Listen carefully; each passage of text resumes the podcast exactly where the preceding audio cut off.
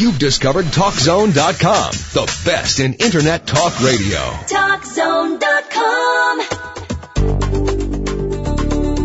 Now, the Dr. Robbins Show, talking about your good health. Featuring Larry Robbins, MD, and co-host Susie Robbins, MSW, on TalkZone.com. Here's your host, Dr. Larry Robbins. Hi, and welcome to the Dr. Robbins Show. We bring you the latest medical info and stories. I'm a doctor, and this is a real medical show. We don't really sell anything on the program. My co-host is social worker Susie Robbins. You can email us at doclarryrobbins at AOL.com. We have an exciting show that includes people losing time off of work from headaches, what is behind risky teen behavior, mammograms, who should get them, who shouldn't, and a lot more. How about if we start with a story last week, lost work due to migraines. And this was an interesting article. There's been a number of articles like this.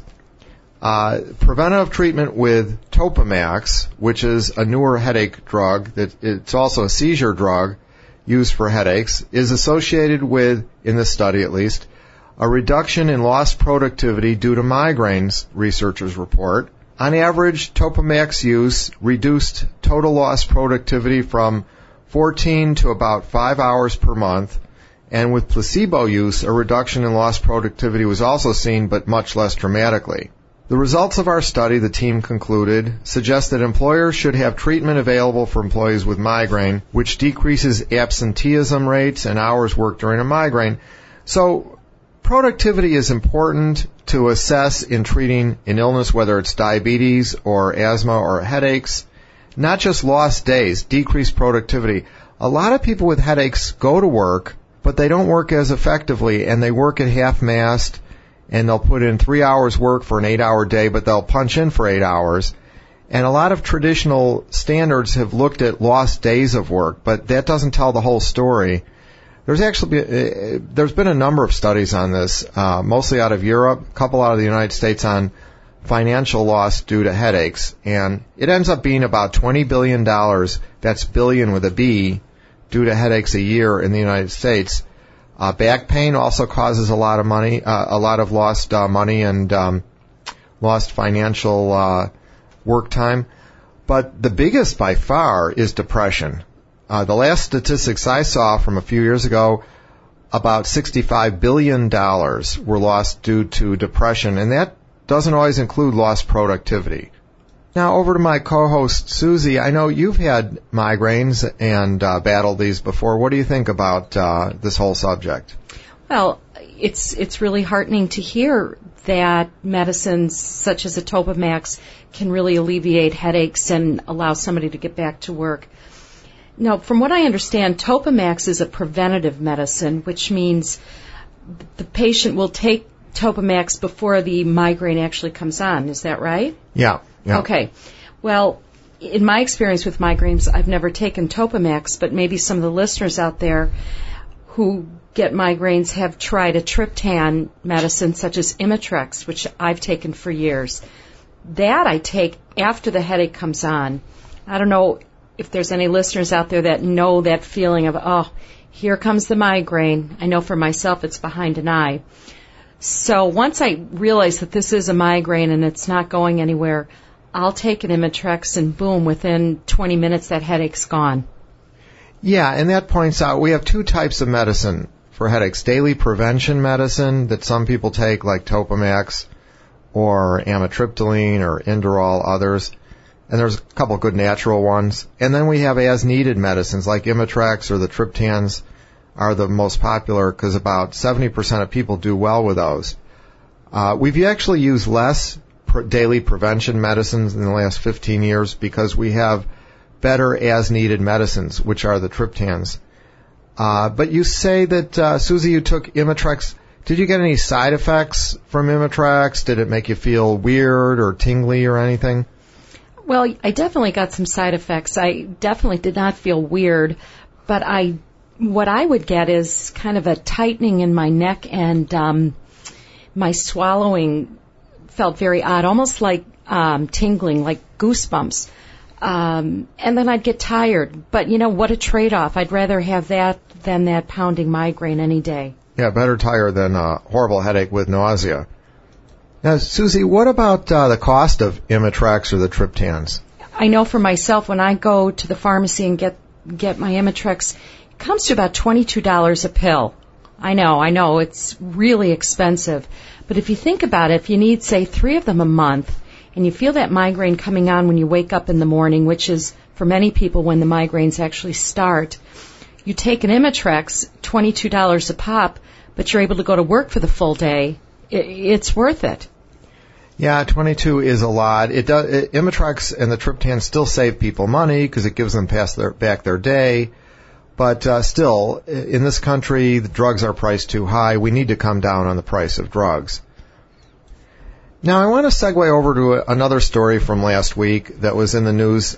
Uh, the title was "Risky Teen Behavior May Be All in the Brain," and a new re- review of adolescent brain research suggests that society is wasting billions of dollars on education and intervention programs trying to dissuade teens from dangerous activities because their immature brains are not yet capable of avoiding risky behaviors.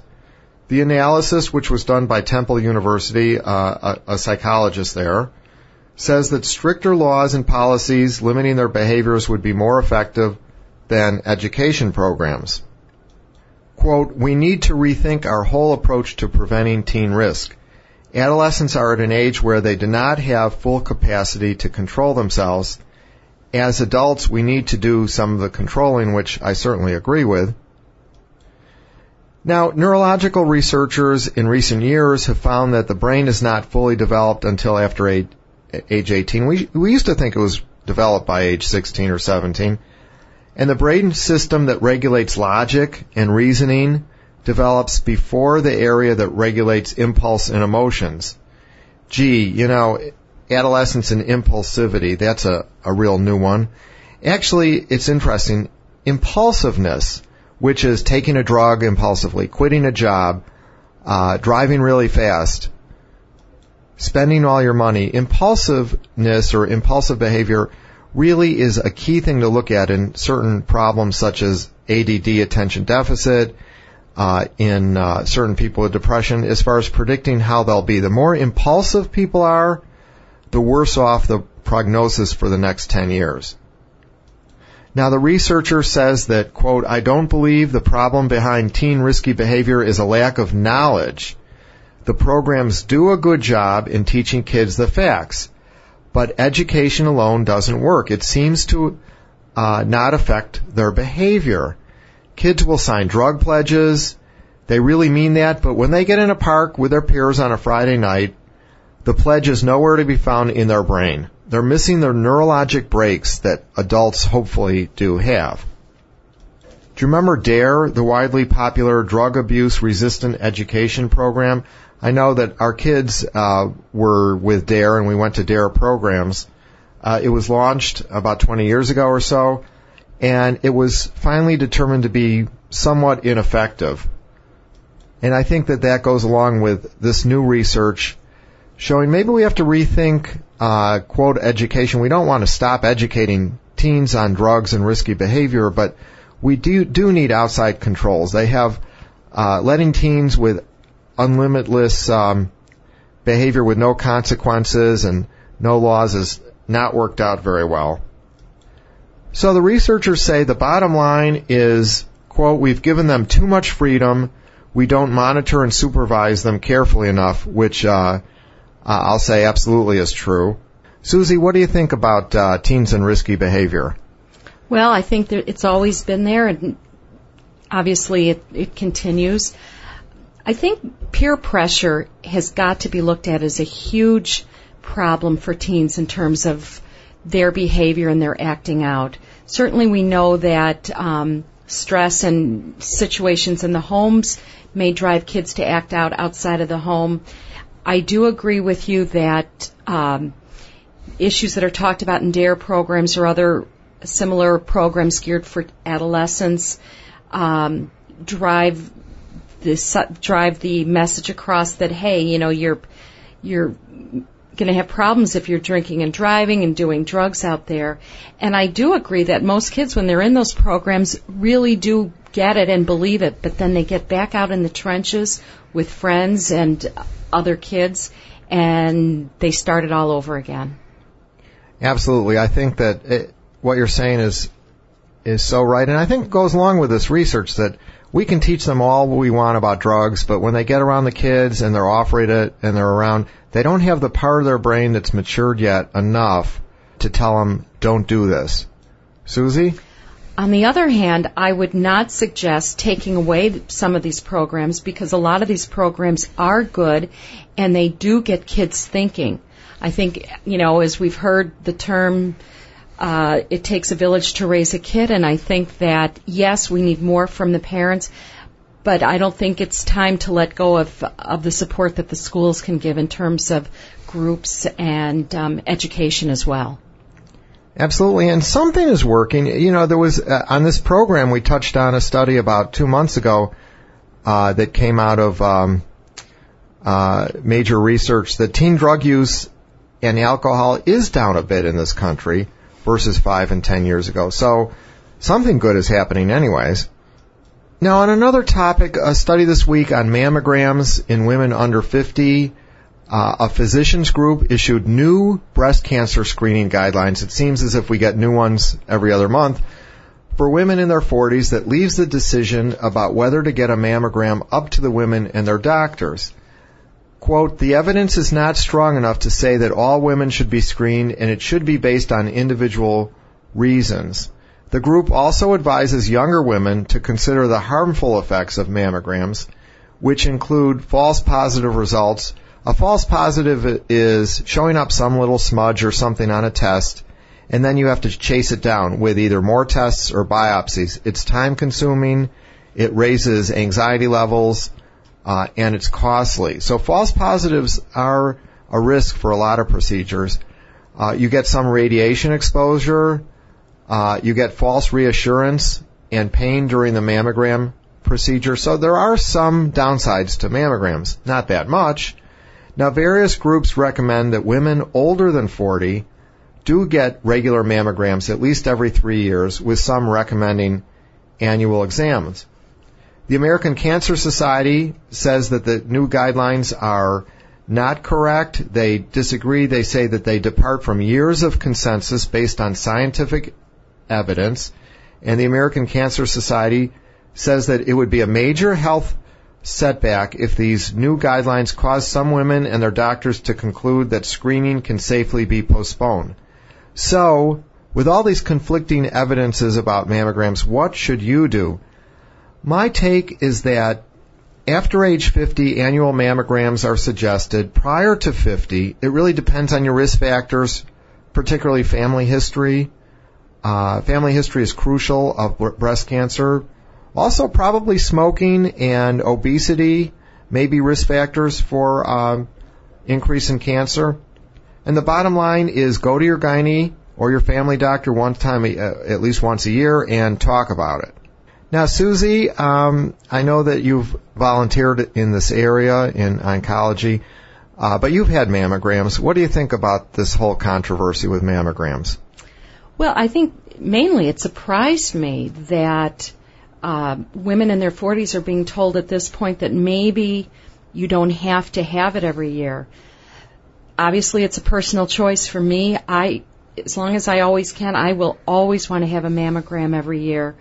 I understand that the false positives could be a hassle and you know be frustrating for women. I can even understand the small dose of radiation each year, although myself I'm willing to take that risk.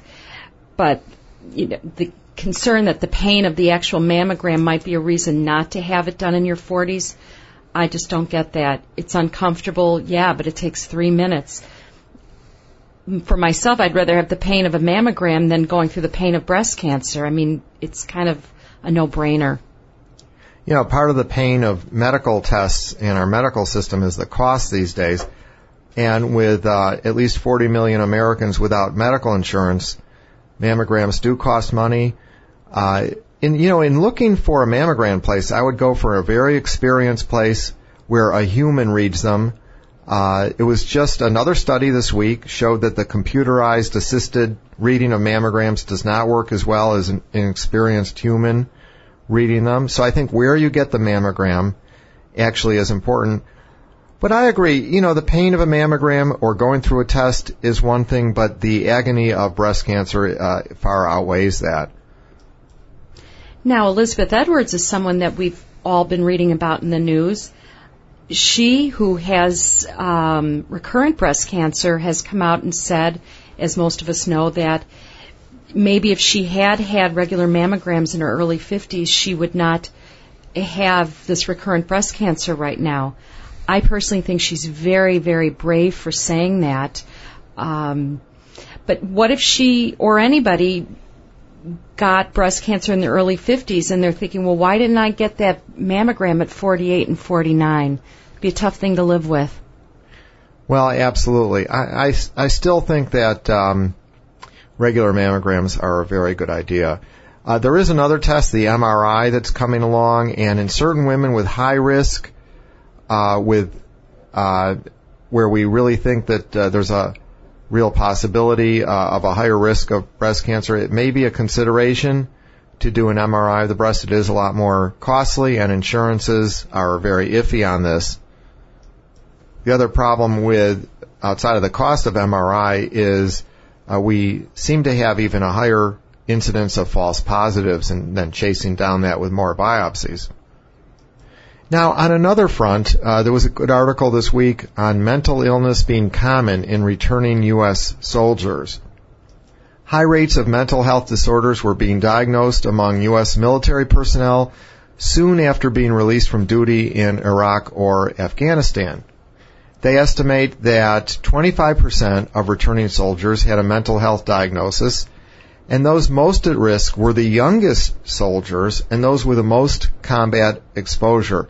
So the young kids, 18 to 25, who had extended tours of duty were at most risk for having some mental health disorder.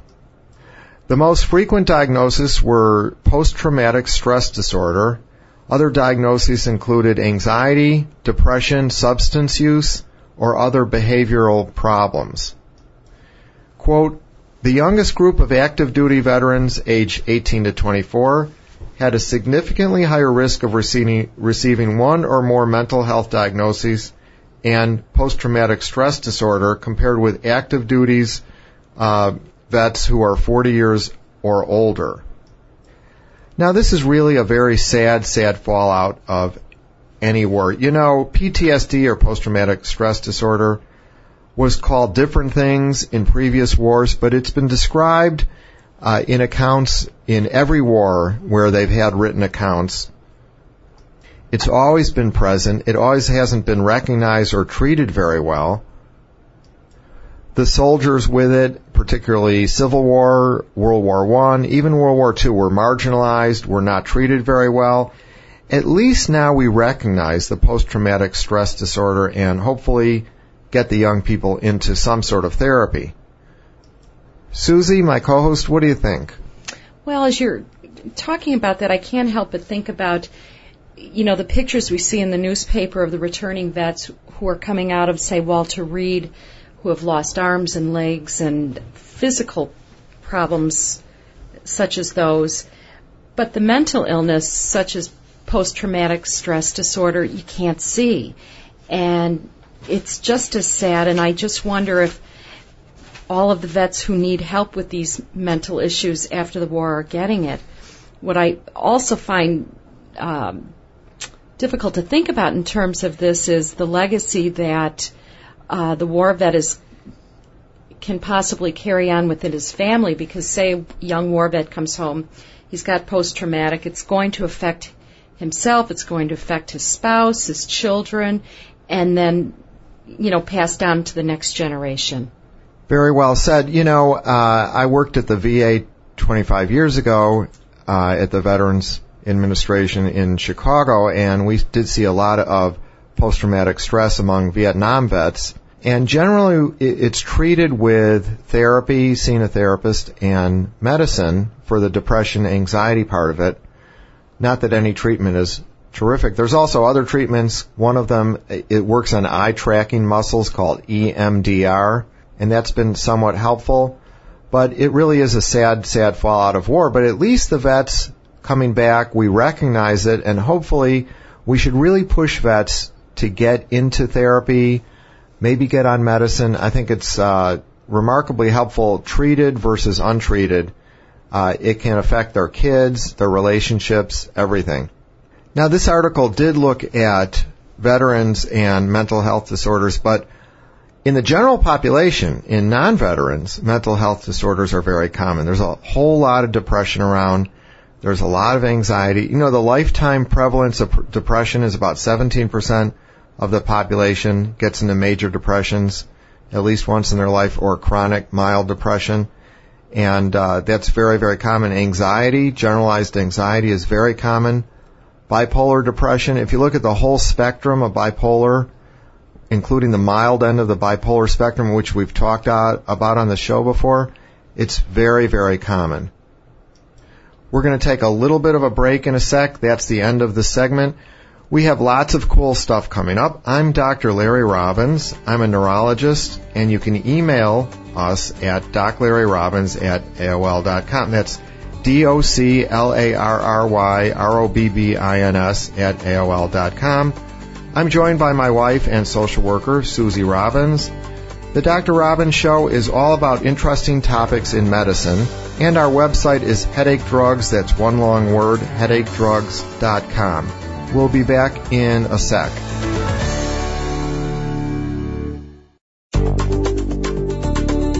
Now, more of the Dr. Robbins Show with your host, Larry Robbins, MD, on TalkZone.com. Now, there was another depression story in the news that's very depressing to me because there was a device made by Cyberonics that I had some hopes for, for tough depressions.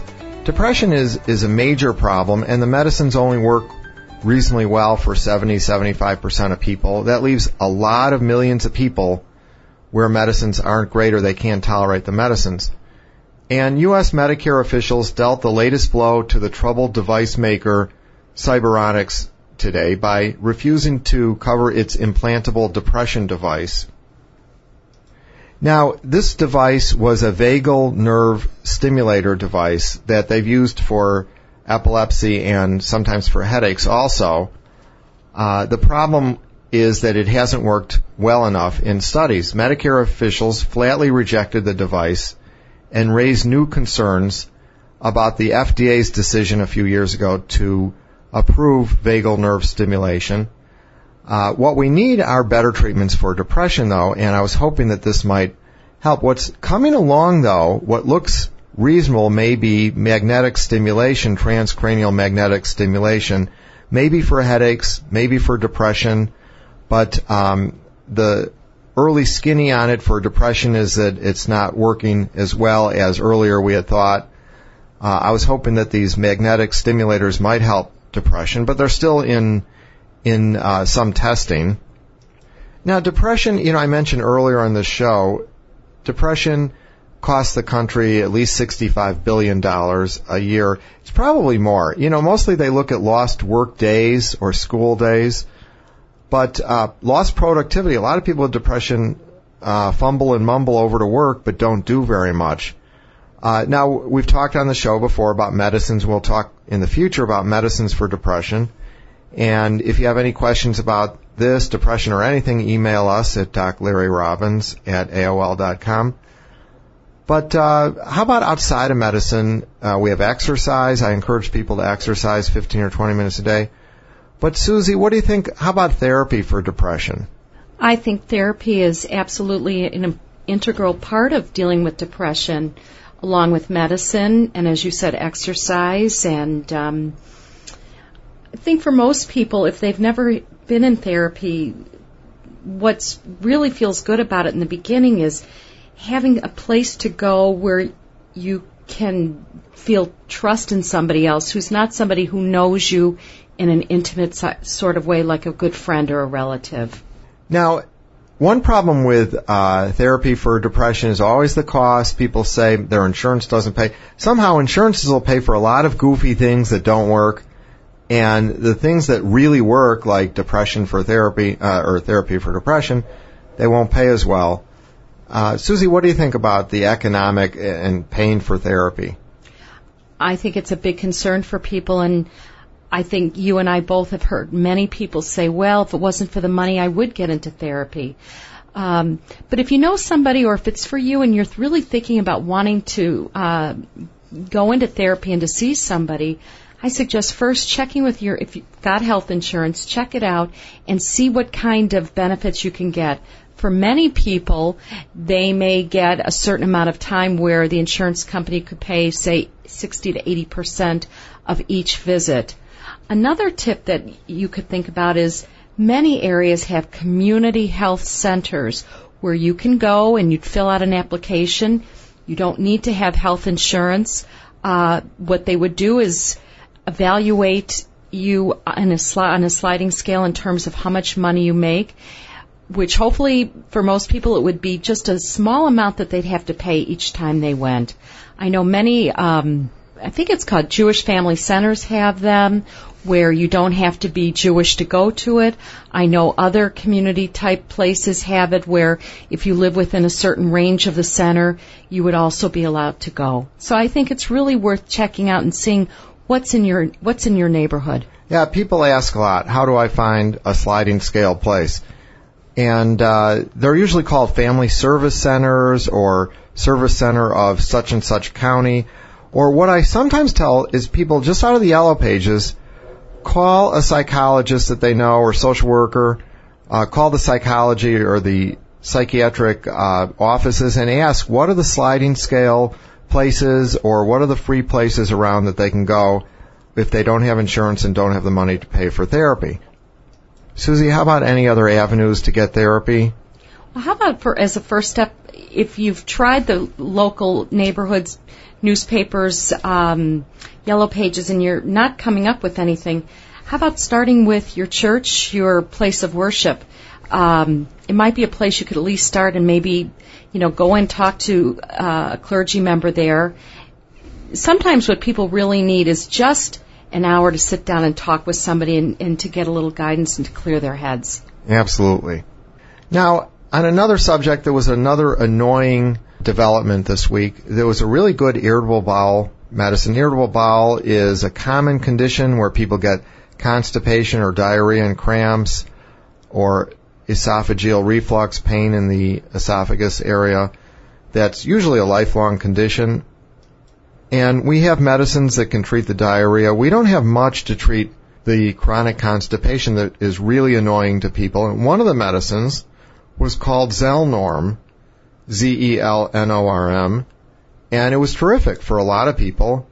And this week, the FDA recommended that they withdraw it from the market, and the company took it off of the market because there were a few more people on Zelnorm that had heart problems versus the people who weren't not on Zelnorm. Now, out of 18,000 patients that were assessed, there were 13 on Zelnorm that uh, did have some heart problems, and uh, there were much less on placebo. But that's 13 out of 18,000 patients. But the FDA concluded that the benefits do not outweigh the risks. Now, already I've seen patients where the only thing that helped their constipation was Zelnorm. They had to go off of it, and it's really too bad. You know, my question is with drugs like this, okay, if they have a few more side effects, why can't they leave it on the market, leave it up to patients and their doctors, have patients sign a special form, but leave it at least as an availability. There's been a number of drugs like that. Hopefully this drug, Zelnorm, will come back. I think that uh, they zipped it off the market a little too fast. And as I said, we don't have very much that effectively treats chronic constipation. And all these people who go on a drug like this have tried the over-the-counter fiber and Metamucil and uh, all kinds of things like that. Now, another study uh, asks really, is bottled water really better than tap water? And this is interesting. There's been a lot of, um, of controversies about bottled water. Bottled water may not be necessarily healthier or safer than tap water. It turns out that 25% of all bottled water is actually just repackaged tap water. Ha ha ha. Moreover, tests on a thousand bottles of 100 different brands of bottled water found man-made chemicals, bacteria, and arsenic in over a fifth of the bottles. I have to admit, you know, they do make a lot of moolah money on bottled water, but is it worth it? You know, maybe not according to the uh, this recent information. And there's been other studies like this where they had people who swear by bottled water. They had them taste test where they weren't labeled and they could not tell the difference between bottled and tap. Some people, I'm sure, can, but most people probably can't. And I think that it depends what part of the country we live in, how good our tap water is. If we're lucky enough to live next to a uh, a big lake and it's easy to get water, the tap water tends to be pretty good. Now, at least um, with bottled water, uh, it's plain water. You know, I hate the idea they have all these caffeine waters now where they're throwing caffeine and getting everybody jittery with insomnia into their water. Susie, what do you think about the bottled water craze? Well, first of all, I want to put it out there that I cannot taste the difference between bottled water and tap water. Yeah, I can't either. To me, as long as it's really cold, it tastes great to me. Um, but you know, you walk down the aisle at the supermarket and what do you see in the water section? So many different kinds of waters, different bottles, different shapes of bottles, different names. They all sound like they're from a glacier in Norway. Um, you've got your Fiji water that the bottle says the water is from Fiji. I don't know. Maybe it's all fitting into the whole craze that everybody seems to get swept up with with things that are designer made you know, we've gone goofy in this country in other similar areas. You know, we all want our designer clothes and designer coffees. I admit that uh, I'm a Starbucks uh, addict. You know, I start. I have to tell my little Starbucks story. I think I have to. I, I did start out on uh, just plain coffee, and then graduated a latte, and now it's decaf, half caf, mocha latte, and uh, it gets pretty crazy. What it is, I think, is an excuse to uh, for me to turn 25 cents of coffee and 8 cents of cream into uh, spending 3.92. But I've seen this before with back to the water with uh, analysis of tap water and bottled water, and it started about eight nine years ago where they said, you know, this water that said that they're coming from the ultimate glacier, et cetera, actually came from the local lake. How do you get? How do they get away with that? You know, I don't know what the regulation of uh, bottled water is. You know, I'm sure that there are limits one way or another that, uh, uh, and also with advertising, a lot of it is marketing. The color of the cap, the color of the bottle, um, really determines how much people will pick out of the out of the uh, store. But it seems as if we need more truth in names. If they say uh, Swiss water, it maybe should actually have some water from Switzerland. I don't know. Now, on another study, there was uh, there's a new migraine headache drug coming, and um, a new migraine combo drug is coming. It's called Trexima, which combines sumatriptan, which is Imitrex, and naproxen, which is like Aleve, which are two commonly used headache treatments. And the two of them controlled symptoms of a headache better than anyone alone. The research is in the study, and there's been other studies on this combination, found that the combination pill worked better than either treatment alone. And researchers do believe that it might be because it targets migraine in several ways on several fronts. This newer drug Trexima may be available sometime after August 1st. So this drug does combine a great migraine drug, Imitrex or sumatriptan, with Aleve or naproxen. It's a good combination, but it certainly can increase stomach irritation or issues because of the naproxen.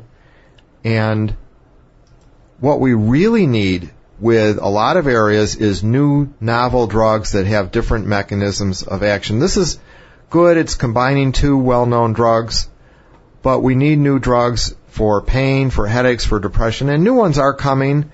It's just slow. It's a it's a mighty long road to developing new mechanisms of action and drugs. There's a new one coming for headaches eventually that I think works on a protein in the brain that uh, uh, causes some of the headaches.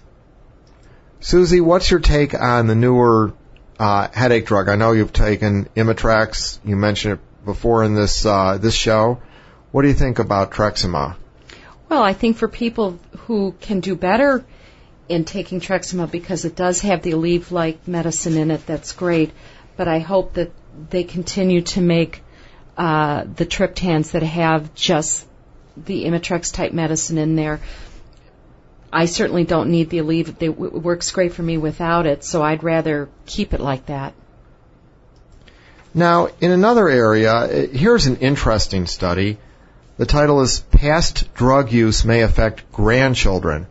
A mother's drug use may have far reaching consequences, eventually affecting the self esteem of her grandchildren, new research suggests.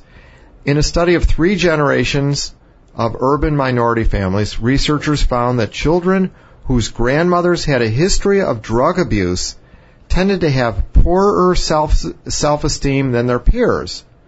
The connection appeared to be explained by the second generation. That is, women whose mothers abused drugs had a more troubled relationship with their own children, and that makes sense. The findings suggest that poor parenting skills are being passed down through the generations of drug affected families, according to the researchers. This implies that addressing future grandmothers' drug problems could have positive effects on multiple generations they concluded that improving grandmother's parenting skills and preventing or intervening to reduce drug use affects not only their own behavior, their children's behavior, but also the development of their grandchildren. So, if a mom is a drug abuser, uh, she's going to be a poor parent in general, probably, and her child may very well be deficient in parenting and that affects subsequent generations down the line. This makes a lot of sense to me uh, that one person's drug abuse and parenting skills, or lack of, will affect their kids and their kids' kids. Susie? I think it certainly makes a lot of sense. Uh, you include alcoholism and with the drugs? Because certainly alcoholism will affect uh, the coming generations as well. Yeah, I think in drug abuse you would have to usually throw in alcohol because it's a drug, and uh, it really affects people as much or more than a lot of the other drugs. And how about grandparents too, and, and grandfathers? Obviously, you know you've you've got the grandmothers and their um, teaching their skills or their lack of skills are being passed down to the next generation. I'd be curious to know how that would have, how families would be affected by the father's drug use too. I, am sure they are greatly. This study, this particular study, focused on grandmothers or on uh, moms, but I'm sure that the the dad's drug abuse and alcohol and absenteeism affects not only the kids because they don't have a father or they have a bad father or an abusive father or a drunk father all the time, but it affects the kids' kids. Now the problem is getting at drug abuse and alcohol uh, is tough in any setting, but I think it has been shown that programs uh, do help. Uh, they don't work for everybody, but the more uh, substance abuse programs we can set up, whether it's in affluent areas or in the inner city, comes back triple in spades for uh, the community. Well, we're coming up to another very brief break. This is the Dr. Robbins Show. We are all about interesting medical info and stories. You can email us at doclarryrobbins at AOL. That's D-O-C-L-A-R-R-Y R-O-B-B-I-N-S at AOL dot com. Our website is Headache Drugs. That's one long word, Headache Drugs at AOL. Coming up in a few seconds, we'll talk about LASIK problems after LASIK. We'll talk about random team drug testing. Is drug testing a good idea for teenagers? We can get into most Americans don't eat smart and exercise, which is sort of self obvious, but I'd like to talk about it. So we'll be right back in a few seconds. We're building the best internet talk radio on the planet. It is worldwide. TalkZone.com. TalkZone.com. let's return to the Dr. Robbins Show on TalkZone.com. Once again, here's your host, Dr. Larry Robbins. We are back. I'm Dr. Larry Robbins here with my co-host Susie Robbins, and there was an interesting study this week on LASIK and problems. LASIK is the laser-based vision correct- correction, and it usually results in greatly improved vision, but occasionally it can be followed by clouding in the center of the cornea and poorer vision. Fortunately, the corneal clouding usually does resolve on its own, according to two eye doctors in Los Angeles, and the related vision problem is reversed with repeated laser, but you need another procedure. Now, you have to know, go in with your eyes wide open into LASIK, that there are risks. It has been oversold somewhat in this country. Uh, there's some websites that show you the risks, such as surgicaleyes.com. I would go into LASIK really understanding that there are a few percent of people who get serious side effects. Sometimes they don't go away so easily. Do your research on it. And I would suggest not going for the cheapy mall quickie uh, LASIKs that uh, they offer for five or six hundred dollars a quickie LASIK and just see. You. They need a really uh, very experienced LASIK surgeons and a proper evaluation first. Really research who is the best in your area at doing LASIK. Susie? Well, I think for most people, if they want to do it and it's a good outcome, go for it. Um, I myself am nearsighted, as I'm sure a lot of the listeners out there are. And it was about three or four years ago. I went in for a regular eye exam, and I don't know if anybody else feels this way, but I, I don't mind the eye exam, but I really don't like having that glaucoma test. Oh, so, the little puff of air? Yeah, it's that yeah. puff of air to make sure that you don't have glaucoma. It's annoying, yeah. So I went in, you know, that's all was on my mind is, oh, I'm going to have to have this glaucoma test. Anyways, I got in there and bam, right away I was told what a great candidate I was for LASIK because of um, the type of uh, vision deficiency I had. And, you know, I wasn't interested at all, and the ophthalmologist was telling me I should really consider it. The woman that did the test, uh, did my eye test, said I should. And I left there thinking, wow, this feels kind of like a LASIK factory here. And there was no convincing to me to get it. And I think it's just because there is that small minority of people that do have problems afterwards. And I just don't want to take a chance myself on it. Yeah, I think some things have been oversold in our country. LASIK, somewhat for one. Although, the right person, LASIK is fine and they get a good result. Uh, certain plastic surgeries, I think it's a whole other topic. But, uh, you know, we have a lot of young women getting plastic surgery in various types, hoping that it will help uh, this and that. And some people, it does enhance their self-esteem, but very often, uh, if you take somebody who's psychiatrically troubled and you do a lot of plastic surgery, uh, they just end up more depressed sometimes. I think we have to think about overselling medical procedures in our country. Now, on another front, there was an interesting uh, article this week on school-based drug testing for teenagers. Is it a good idea, really? Uh, school-based drug testing has been proposed as a way to fight teen drug abuse, but a study published this week suggests that many test results could be easily misinterpreted. Is drug testing in teens really a very good idea? The problem is that mass screenings at schools would be unlikely to include the extensive testing and rigorous procedures used in teen drug abuse programs, according to the study authors.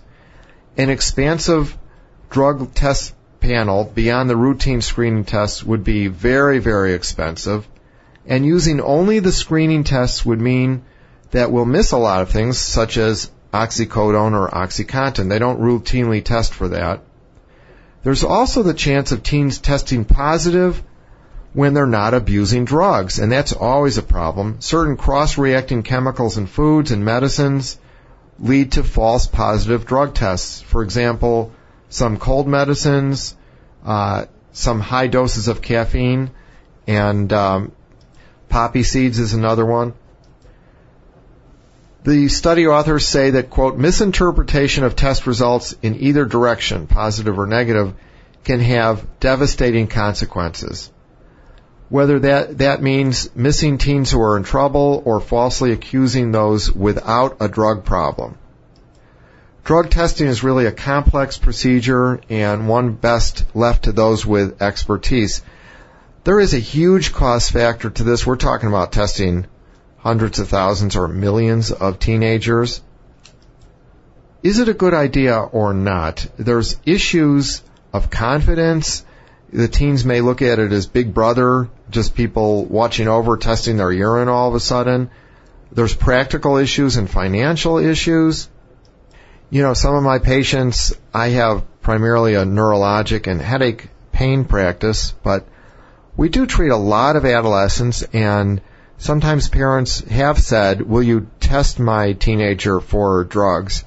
And it brings up a lot of confidentiality issues. I don't, it's always like, it's sort of like checking teenagers' email also. You know, it's like you're going behind their back. I don't know about the whole subject. I've declined to do it uh, Susie, what do you think about uh, drug testing in teenagers? Well, I think within a family unit, if parents um, want to have that done privately for their child, then that's that family's prerogative. But it's really hard to imagine having mass drug testing of kids within a school setting. Just, I don't know, it seems kind of un American, doesn't it? You know, it does seem a little un-American. You know, we're we're going to test the urine on all of our teenagers around. Uh, you know, it uh, it seems a little Big Brother type. And you know, if we look at the history of drug testing in offices and companies, uh, there's different opinions on whether it's really been worth it. Uh, what a lot of people have said is the pickup rate is so low because people who are uh, uh, abusive, they just stop in time and go do their testing uh, when they're applying for a job or something like that, or they just don't go to that company, etc. Which you could say that's good for a company, but to do it on millions of teenagers, I just don't know that that's a really good idea. Well, our last article today focuses on Americans eating smart and exercising, which unfortunately they don't do. According to the CDC, only one in seven Americans exercises enough and eats enough fruits and vegetables, and men are worse than women, federal health officials said. Quote, these results underscore the need to promote diets high in fruits and vegetables and regular physical activity among all populations in the United States. They went on to say that people know that they need to be eating more fruits and vegetables, and they know they need to be doing more physical activity, but they're not doing it. Quote, poor diet and lack of physical activity cause chronic disease. As our good habits decrease and you've got a lot of bad habits, then chronic disease is going to increase. Healthcare costs will also increase. So, how do we get in exercise and eat right? I think it's a learning curve. I think it uh, takes a while to segue into it. You have to read a lot, educate yourself have stuff at home, maybe a bike, uh, a treadmill, elliptical, a headset for walking. People who can afford or have the willingness to go to a health club, they're terrific. Even five minutes twice a day to start out, or ten minutes once or twice a day. You can break up exercise into chunks of time.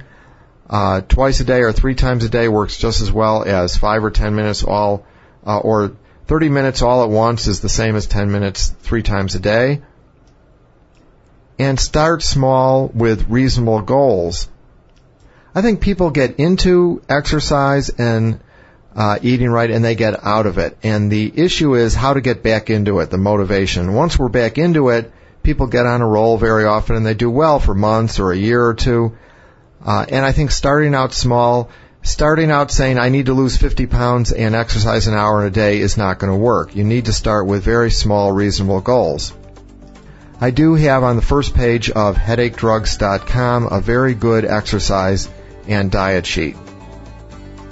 Well, that wraps up today's program. Join us every week on the Dr. Robbins Show, and you can email us at Doc Larry Robbins, that's D-O-C-L-A-R-R-Y-R-O-B-B-I-N-S, at AOL.com. See you next week. You've been listening to the Dr. Robbins Show, featuring Larry Robbins, MD, and co-host Susie Robbins, MSW. Learn more about Dr. Robbins online at headachedrugs.com. And join us next time for more about health and medicine right here on the Dr. Robbins Show on TalkZone.com.